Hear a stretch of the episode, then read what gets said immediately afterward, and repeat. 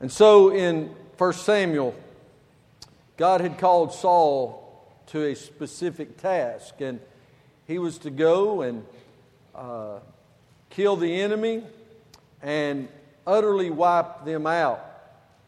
Everything people, animals, everything. And yet, in his thought processes, he would bring it back the best. He brought back the best animals, and he even brought back the king. For the purpose of, he said, sacrifice, to offer unto God the best of the spoils. And yet God had a word for him through the prophet. He said in 1 Samuel 15 22, and Samuel said, Hath the Lord as great delight in burnt offerings and sacrifices as in obeying the voice of the Lord? Behold, to obey is better than sacrifice, and to hearken than the fat of rams. So many times in our life, we think we're doing God a favor. We think we're helping God alone, that God needs us. I, I, I, want to reiterate God wants us, but God doesn't need any of us. And we're all expendable. Everyone is expendable. Every business that we work at, every church that we're a member of, every team we've ever played for, it will continue if they choose without us. What matters more than anything, as Solomon explains in chapter 5 in the laboratory of life, that obedience is more important than sacrifice. Obedience and sacrifice. We go through life and we have decisions to make. And every moment we have to make them. And many a time they're at the spur of the moment. And that's why it's so important that we're prayed up, that we are listening up, that we're walking in the nurture and admonition of the Lord, walking in the Spirit and not after the flesh. We never know when that next major decision may pop up. We do not know when the next time Satan is going to confront us and challenge us whether we truly follow God or not. And so, in the first seven verses of chapter 5, this morning we look at this lab that Solomon runs on the difference between obedience and sacrifice. He says in verse 1 Keep your foot when you go to the house of God. It literally means watch your step. Now, I, I can remember one very explicit time here, but in every church that I've pastored, there were big steps going up to the worship center. Every one of them, older, you know, shotgun type sanctuaries, and there was at least eight steps going up to every one of those things. And, and it always, whether consciously or unconsciously, it always worried me about tripping and falling in front of everyone. And there was one Sunday or one meeting here we had, I got to the bottom of this step right here and missed it. Missed the step, hung my heel. Somebody was standing there. I just, if they weren't standing there, I'd have went through about two rows. And it was because I was looking around or, and not looking at where I was going and missed that last step. Solomon said so often in our life, we're looking at all the things. We're looking at what we are doing rather than what God wants. He says, when we come to the house of God, we need to be watching our step. And so this morning, I want to begin by looking at this principle. We need to watch our worship. We need to watch our worship. It's not in the multitude of words or in whatever genre of songs that we prefer over another. It is in the matter of the heart and the head coming before a holy God, realizing we're not. We need to watch our worship, first of all, by listening with our heart. He said, Watch your step when you go to the house of God and be more ready to hear than to give the sacrifice of fools. We need to listen with our heart. You see, wisdom is in listening, not talking. So often we want to tell everybody everything that we feel like we know that can fix everything else. We're in a world of telling everybody everything. And now we're living in a world of 280 characters where brothers and sisters in Christ are literally bashing one another in the body of Christ rather than if they have an issue going one on one. It has become a, a, a, world of talking rather than a world of listening. Many of us grew up uh, in a world when we were young, we were supposed to be seen and not heard. We were to stand behind and not usurp the authority of the adults in the room. You see, when we come into God's house, it's not our church, it's His. It is about worshiping the risen Savior who is Christ the Lord. Realizing that God is creator, God is sovereign, God is omnipotent. Listen, God is omniscient. God knows your heart when you don't even know it yourself. God is omnipresent. God was with you last night as well as this morning. We do not check God at the door, nor do we pick him up out of the closet when we come in. But when we are in the Spirit of God, we're allowing that person, in, eh, God in the Holy Spirit, God the Holy Spirit, to exercise His freedom over our lives. When we say, Yes, Lord, we have surrendered our all, and it is swallowed up into the point that we say, God, what have you got to say to me today? Rather than I'm going to come today and I'm going to bless everybody's heart. Now, Ryan, that was a great song because it was so meaningful. I mean, never changing. That word, never changing. I always think about Hebrews. Jesus Christ the same yesterday, today, and forevermore. You understand when you came in to this presence, God's not in these walls. God is not in this building except for in believers. It's not about the building at all. This is a place to be honored, but we recognize it as a place of worship. So it ought to be a place uh, of being sacred, a place of being humbled. And when we come, we ought to come with a spirit to listen with our heart, not just with our ears.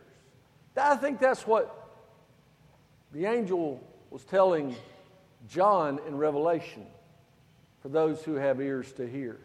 It means they were willing. What's God got to say to me today? Through Sunday school, through the songs, through the message, through someone's prayer, through giving. What is God, what is God trying to say to me today? I can't stand it. I, I, I've just about quit watching any kind of uh, news because all they do is talk over each other. And, and they're always interrupting each other. I was just raised that was rude.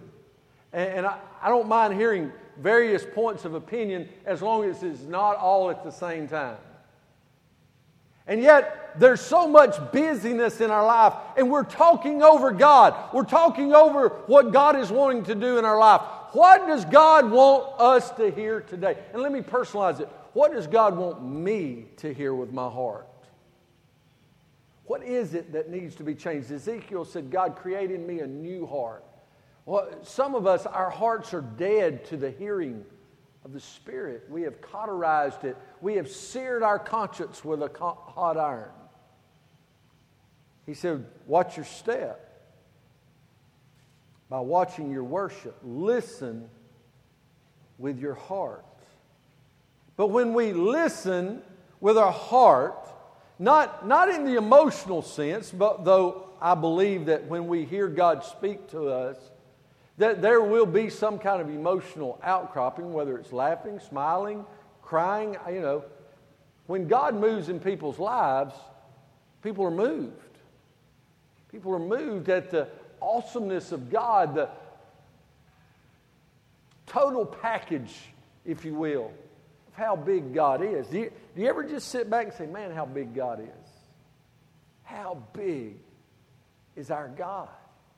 How wonderful. And yet, in his preeminence, He is transcendent and immanent in our daily lives. That, that whether we're at work or at play or just sitting on our couch at home, as believers, God is real and God is there in us and wanting us to hear. Has God ever spoke to your heart in the midst of noise? You may see a billboard, you may hear a little snippet. It don't even have to be a Christian song, but something that grabs you and God says, "Hey, I'm a big God." And I'm here for you. Are we learning with our head? You see, what does God want to teach us today and each day of our lives? Can I tell you who's the students of God here today? If you need to see and, and, and realize whether you are still a student of God, uh, you can hold your hand up about this close in front of your face and blow. And if, if you feel breath, then you're a student of God. We're never too old to learn. And, and we're never too learned to learn more. We've never reached the pinnacle. We may think we've got it figured out, but he said, Take heed lest ye fall. For pride goes before destruction and a haughty spirit before a fall. We need to learn with our head that we're really not that big of a deal. God wants to teach us how to be a better parent. God wants to teach us how to be a better friend. God wants to teach us how to be a better pastor. God wants us to be better at what He's called us to be so that we can reach our world for Christ. We need to learn with our head. He said, Be ready to hear much quicker than to give the sacrifice of fools. Have you ever done something, it may have been 20, 30, 40 years ago, and just the memory of it just embarrasses you. Just the memory. Thinking, what was I thinking? Well, the truth is, we wasn't. We wasn't. We were acting on impulse. We were acting out of the, the, the subconscious, unthinking flesh to grab what we wanted and to do what we thought would fulfill us at the point of our lives. But we must learn from that. Number one, God's grace is greater. Amen? But it doesn't mean that we forget it to the point that we can't learn and grow. Grow so that we don't follow the same stuff that we've already done. We need to learn with our head. What does God want to teach us today? Is God trying to teach us to be humble? Is God teaching us patience? You say, oh, you don't ever pray for patience. Well, the Bible says you're not going to get to virtue without patience. No patience, no virtue. It builds. They're building blocks in the faith. Fruits of the Spirit is God teaching us love, mercy, tenderness, temperance, long suffering. What is God focusing on in your life today? And may I say, it goes with everything in life. We face problems in our life, don't we? Financial, emotional, physical, relational, I mean, all kinds of problems. And sometimes there are a bunch of little things, nothing major. But when you look at all of them at one time, it becomes a little overwhelming, doesn't it? But if you learn, there's an old book called uh, How to Eat the Elephant. And it literally means how do you eat an elephant? One bite at a time. And so often we see all the problems. God's wanting to teach us, but I can tell you, God is not going to overwhelm you. He said He's not the author of, author of confusion. God is trying to teach you something today. Get focused. Narrow it in and say, God, what do you want from me today? Not for next week and next year and 10 years. I'm going to tell you, I'll be honest with you. I have a problem with that. I, I, I want to look and see where am I going to be in five years and what am I going to be in 10 years and what do, what do I do about this and retirement houses and vehicles and, and, and it becomes very overwhelming. And usually what happens when we become overwhelmed by looking at it all at one time? We do nothing.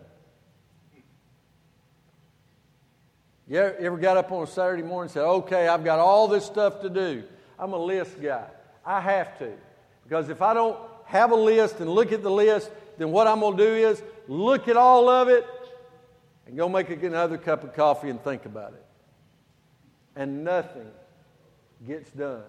In our church life, in our parental life, in our life uh, of vocation, are we learning with our head what God wants uh, in spiritual matters? growing in the word, studying to show ourselves approved unto God, a workman that needeth not to be ashamed, rightly dividing the word of truth. If you don't read this book, you can't learn of it.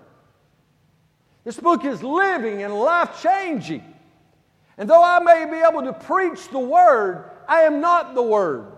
And I may make notes. I read a great thing last night that was, that was very sobering to me. It said, if I have to lose my notes on my sermon or the word I'm going to preach that sermon out of, let my notes be lost every day. May I, if only I have the Bible, I have enough. Amen. We don't need the prognosticators. We do not need the talking heads to tell us how to build a church or how to do anything else, though we can learn from great teachers. But the greatest of them all is Jesus. Let us get in this book. Let us put our hearts and our heads into the Word of God that it may speak to us daily. So that when we come in here, we, want, we come with a glad and grateful heart, ready to worship. Not, wonder what the preacher's going to say today. Wonder what songs they're going to say. I don't like him so I wish they'd sing these songs. They always ask him for money. Why, why does the youth do this? What about the children? They're always doing stuff with the children. Always something looking around rather than coming into the presence of God said, Woe is me! May we go back with our head and our heart to a publican stance, which is laying face to the floor before a holy God, smoting our breasts, saying, God, woe is me. For I don't even deserve to lift my head in your presence. Do you know the one thing that binds us all together in this room today is that nobody's worthy. Nobody, nobody is worthy to come into the presence of a holy God today. I mean, think about it. Moses got that point, and just the Shekinah, the glory of God, as it began to broadcast out from the presence of God. He thought himself to be dead, and God reached up and put his hand over Moses so that just the, the glow of God wouldn't strike him dead. And we're going to come bebopping in here like, God, I know you're glad I'm here today. We need to learn with our head. God don't play. God's real. Amen? mean, we had National Day of Prayer this past week. Man, we had a wonderful time. Philip's brother, Kevin, did an outstanding job. To see Ronnie Floyd and Steve Gaines, leaders in the Southern Baptist Convention, at the White House and praying with our vice president, our president, praying for God's will to be done. May we listen with our head. May we listen with our heart. May we learn of God. He said, Come and learn of me. Jesus wants us to know Him. Solomon said, It's much better. It's much better to listen than to learn. And when we do, to look. Look unto Jesus, the author and finisher of our faith. I have favorite authors. If you're a reader, you have favorite authors. There's just some I like to read after. I mean, I like to read Tozer and Wiersbe. I love to read uh, Redpath, and Leonard Ravenhill is probably uh, my favorite of them all. But you know, all except for Wiersbe are not even living anymore, and Wiersbe is, I guess, close to 90 years old and as great a writer and commentator as those men were and men of God. I mean, some of the greatest books ever written, The Pursuit of God by A.W. Tozer. Jesus is their author and finisher. They look unto Jesus and they point, and anyone worth their salt will not point at themselves but point toward Jesus. They'll not point out everybody else's fault, but will come before a holy God and say, God, I'm guilty. Looking unto Jesus first, last, and always. May we look at Jesus. Church, we said before, if we'll lift him up, if we'll lift him up, if we'll point, if we'll defer, if everything puts Jesus first, he'll draw men into him. He does the working. Paul said, I plant, Apollos waters, but God gives the increase. May we come into the house of God, watching our step, watching our worship. It's all about Him, it's all about Jesus. And I tell you, He's going to know before you do what you're going to do this week. May we seek to honor Him, listening, learning, and looking unto Jesus. But not only should we watch our worship, but look in verses 2 and 3. Do not be rash with your mouth or sudden with your words. Let not your heart be hasty to utter anything before God. For God is in heaven and thou upon earth. Therefore, let your words be few. For a dream cometh through the multitude of business, and a fool's voice is known by a multitude of words. Not only should we watch our worship, we need to watch our words. He said, choose wisely. Choose wisely. So often, we speak before we think.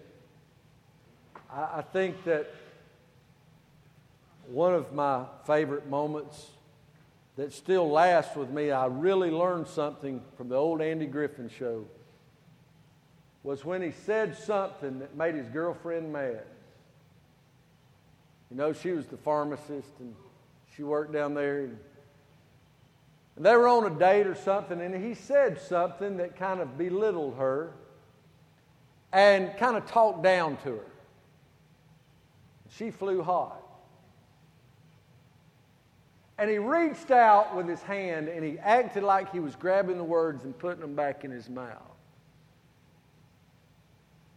But it's kind of like that bullet that goes out that gun, it can't come back in that barrel. Once the words are out, they're out. And people may forgive and people may, may grow through it, but they're still there. They tell me that if it goes on the internet now, it will be there through the end of the age. There's no way to ultimately and completely wipe it out of existence. Every time you type something, every time you send a snap, even though it may disappear after somebody clicks on all that stuff. They have built these huge, massive containment buildings out west that does nothing but house all the info coming through. They say that a computer on an average new vehicle holds somewhere in excess of 200 times more capability than the first space shuttle. Y'all remember the 0256 computers? No track printer, you know. Well, this morning, I tried to get on my computer and it kind of locked up for a minute. And, I'm texting Michael Smith, man, I need you in my office. And I'd waited, I mean, I'd waited like 30, 40 seconds. We're used to being able to point, click, and I mean, it's there, touch of our fingers. We'll sit around and be talking about some kind of something back in the day, and we'll talk about, you know, if I'm talking sports with somebody, and we'll say, well, didn't so and so play for so and so back in 1986. I thought he played for. All you got to do is Google it. You Google it, and somebody will tell you where they played, what their statistics were, and all of that kind of stuff. Listen, we better choose our words wisely. Choose our words wisely. What he tells us is, and what he's really pointing at, so often we come out with careless praying. I don't know about you, but I'm guilty of being so hungry, I just go through a ritualistic prayer just so I can say I prayed over my food. I'm guilty sometimes. Sometimes I'm right in the middle of this. Heavenly Father, thank you for this food and all your mean blessings. Go us, God's directors and all things we do. In Jesus' name. And God says, Whoa! Whoa! You don't mean a word you just said. Matter of fact, you you haven't even thought of me. You're just trying to do it to appease me. Be careful when we pray. Amen? Stop. Stop and say, Am I praying for things that are Christ honoring? Am I praying for that which is God's will? Am I worshiping in my prayer? He said, Do not let your heart be hasty to utter anything before God. So often I've heard of people making deals. There was an old movie called The End with Burt Reynolds. Old movie. Old movie. And Burt Reynolds was, I don't know what he was in this movie, but he had decided life wasn't worth living anymore. And he said, I'm going to drown myself. And he goes as far out off the beach as he could. And he's going to get so far out he couldn't get back and just drown. And he got out there and he began to tread water. And then he started getting tired. And then he started realizing, I'm going to die here. And he started making God deals. Oh God, if you'll get me back, I'll do this. And oh God, I, I don't want to die. Oh God, I wasn't thinking. Oh God, help me. And I'll be anyway. I, you know, people promise to be missionaries and give a pile of money and all this stuff. It always cracks me up. If I win the lottery, I'll give 10%. I'm going to tell you something. I almost would venture to say God's not holding his breath.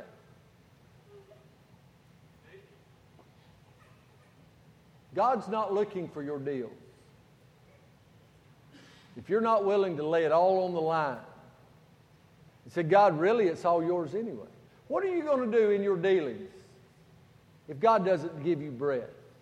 If God doesn't give you the physical ability to accomplish that, we need to choose our words wisely when we pray. And remember, the worst thing that can happen to a believer is to pray for that which is not God's will and God allow it.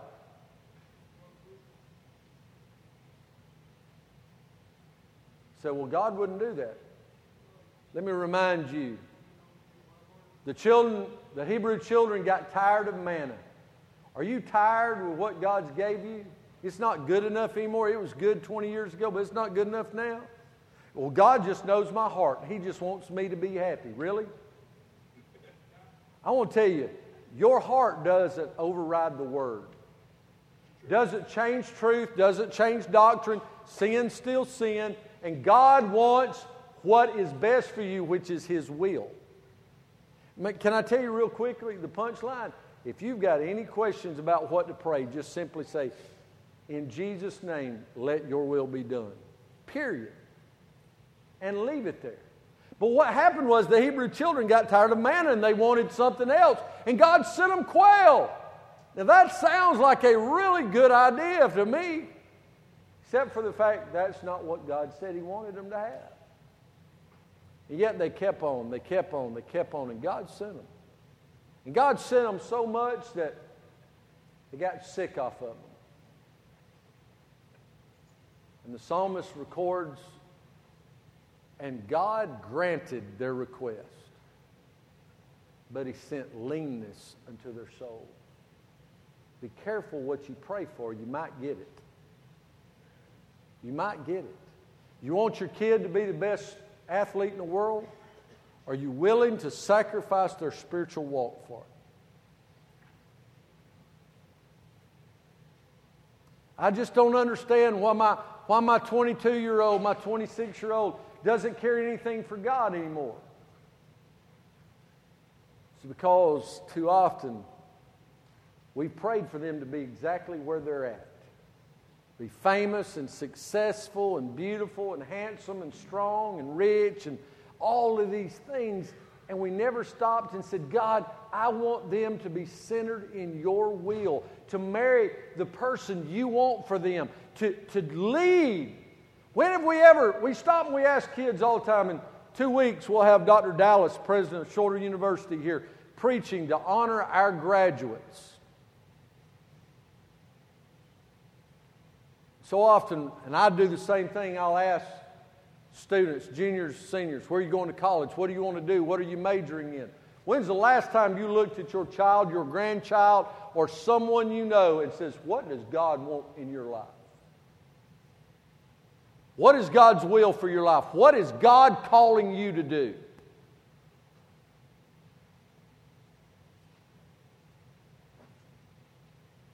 Somebody needs to be a missionary. Somebody needs to be a pastor. Somebody needs to, uh, to be in vocational ministry on staff at churches. Someone needs to be leading the music. Someone needs to be uh, playing the instrument. Someone needs to be serving as deacons. There's so many things. But God, listen, here's the thing God's got a plan for all of us who are believers. And we need to be instilling that in our young people. God has a perfect plan for you. May not be the picture for the Braves but it may be. See, my best friend was Chase Whitley's pastor all the way through high school. Those of you big Braves fan, you know he's either getting called up or just got called up. When he first signed, he pitched for the Yankees and he's moved around a couple of places. Mark said, I want to tell you something. He said, People talk about Tim Tebow, and it's true. He said, Chase Whitley's that kind of guy. He said he had come home from college. He went to Wednesday night. He went Sunday night. He was at prayer meeting. He said when he come home, uh, when he's when he wasn't playing, uh, uh, when he was with the Yankees, he was at his little country church in Ranburne, Alabama, worshiping the Lord and serving. Doesn't matter what we do out there in front of the world. Are we choosing our words wisely? Where we lift up rather than there's enough tearing down. Amen. We need to edify. I'm guilty. I'm guilty. And I need to choose my words wisely. And you know what the answer is? And I've learned, but I'm still learning. The wisest thing is keep my mouth shut till God says say it. Choose wisely. Be not rash. My mother always said it was talking hard to somebody. Talking down, talking hard, being mean. We need to choose our words wisely, but also we need to choose worshipfully. What edifies the Lord and lifts him up? Are we lifting him up with our words? Quick words tear down. But worshipful words, he says, a dream comes through the multitude of business. What he's saying is, when you work out in the sun, you work hard. Man, you've worked all week in an office. You've worked at the school all week. You've been on the tractor. You've been whatever. And you just put in the hour after hour after hour, and you are exhausted. That's usually when dreams come the most. The mind runs. He's saying that's what happens in the multitude of work, dreams come. But he says, in light of that, he said, A fool's voice is known by the multitude of words. He says, Those dreams are just from our bodies being tired. But when we come before God, let our words be few. Let us praise Him. Let us edify our brothers and sisters in Christ. May we build up and not tear down. Let us be worshipful with our words. When we pull up onto this property every time, we ought to be prayed up and ready to offer words of encouragement to those around us. People are hurting in this room today. There's people who are hurting physically. There's people who are hurting emotionally, people who have lost loved ones in the last couple of weeks, last couple of months. People who are having surgery. Someone asked me this morning, pray for me, I've got surgery tomorrow. Someone else is having this, someone else is having that. We all have hurt and pains in our life. Amen? Things that nobody else knows. Maybe not even our spouse knows. God knows. And you don't have to know. It always cracks me up on social media. Someone will just put this uh, asking everyone to pray for me, pray for an unspoken request. And it is so not even, not funny is not even a good word. It's so obvious. The people who will post back, who will do their dead level best to try to say it in a good Christian way to find out what that prayer request is for. Because everybody likes a good train wreck. Everybody likes to stop and look when the lights are flashing. Everybody wants to know what's going on over there, what's going on in their life. You know, we don't need to know that to know how to pray. We need to pray for strength and encouragement. We need to pray for love and admonishment. We need to pray for that which brings God glory. I think we've got five high school graduates. It's not too early and it's not too late to be praying God's will over their life praying for direction and strength. We, they don't have a clue what they're going to face. And I don't mean they're ignorant, I mean we don't know what we're going to face this week. They're going to meet new people, they're going to face new temptations, things that's going to come out our life. We need to be worshipful in front of our students. You know how little kids learn? It's not just having vacation Bible school. It's not about uh, putting them away so they don't bother us in worship. It's about bringing them in and letting them see what worship looks like from an adult. That's what they need to hear mama sing. They need to hear daddy pray.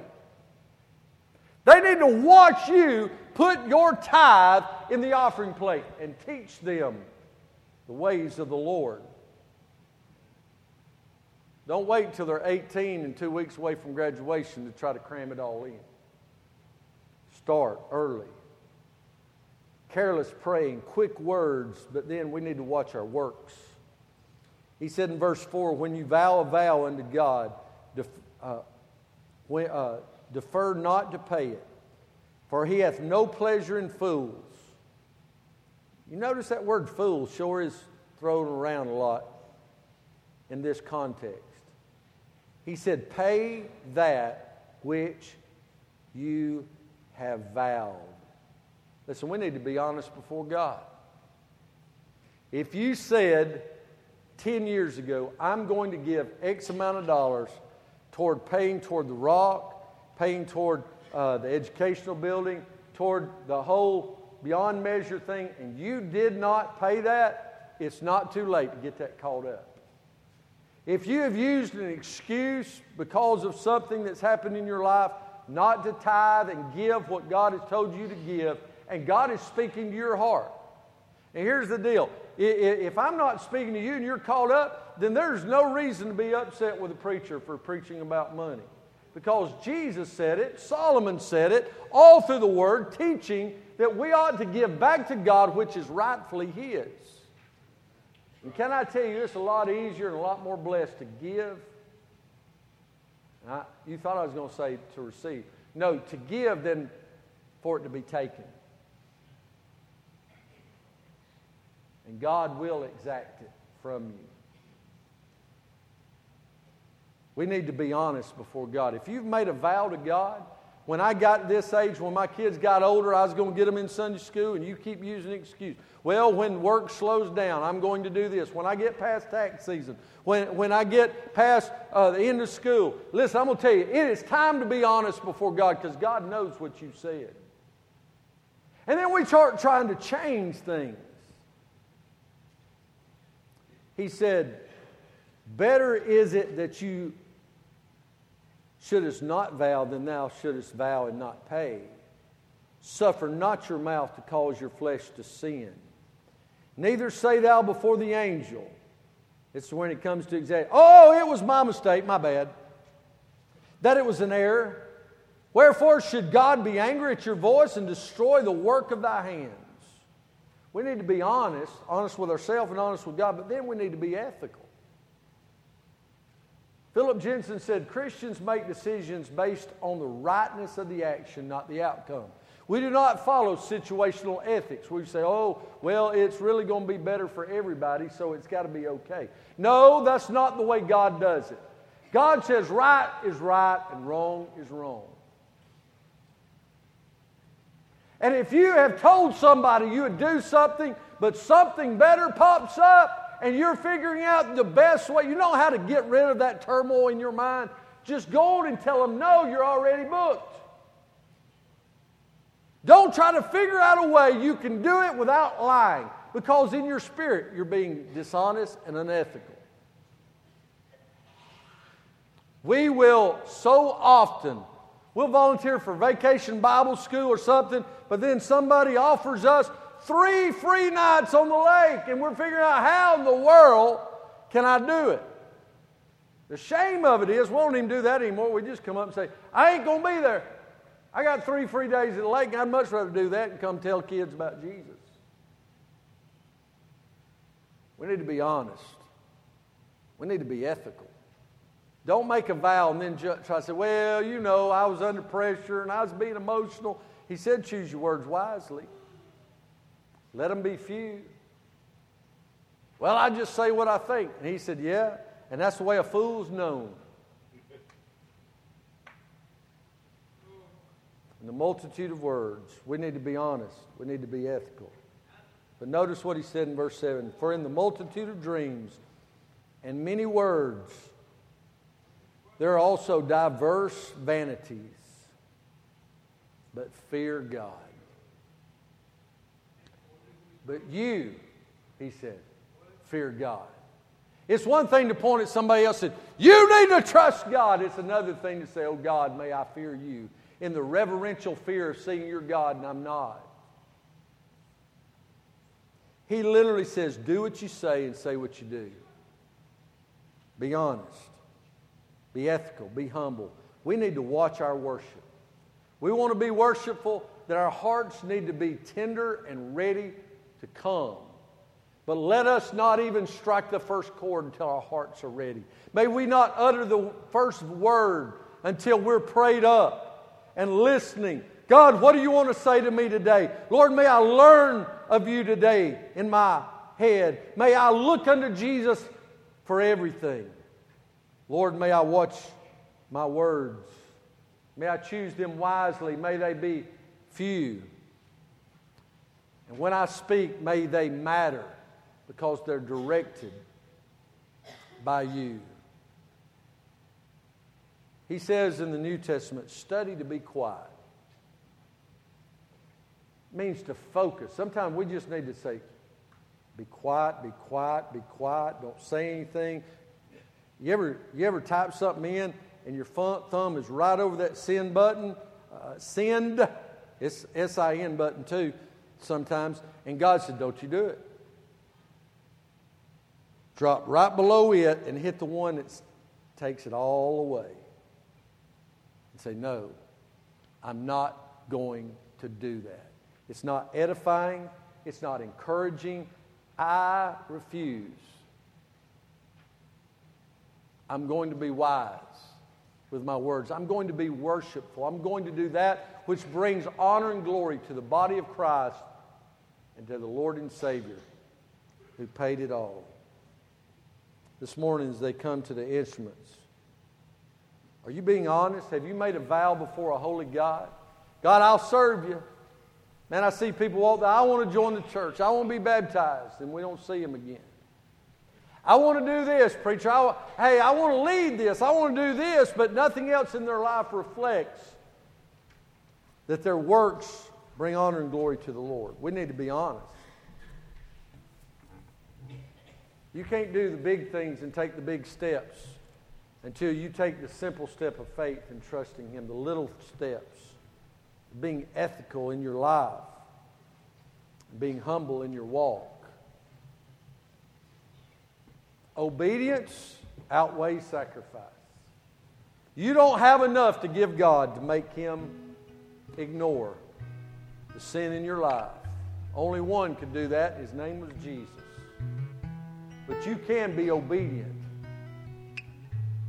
and cause your relationship with the Lord to grow deeper. If you're lost, you've tried works, you've tried baptism, you've tried giving, you've tried all these things to ease your conscience. Say, Well, I'm good. I'm really good. I've done all this good. God's got to love me. He's got to let me into glory. I, he, uh, he knows my heart. Yes, He knows. It's dark as night. And without Jesus Christ, you'll die and go to hell. Today's the day you need to be honest with your words, honest with your heart. And you need to come and issue these words Father, I'm a sinner.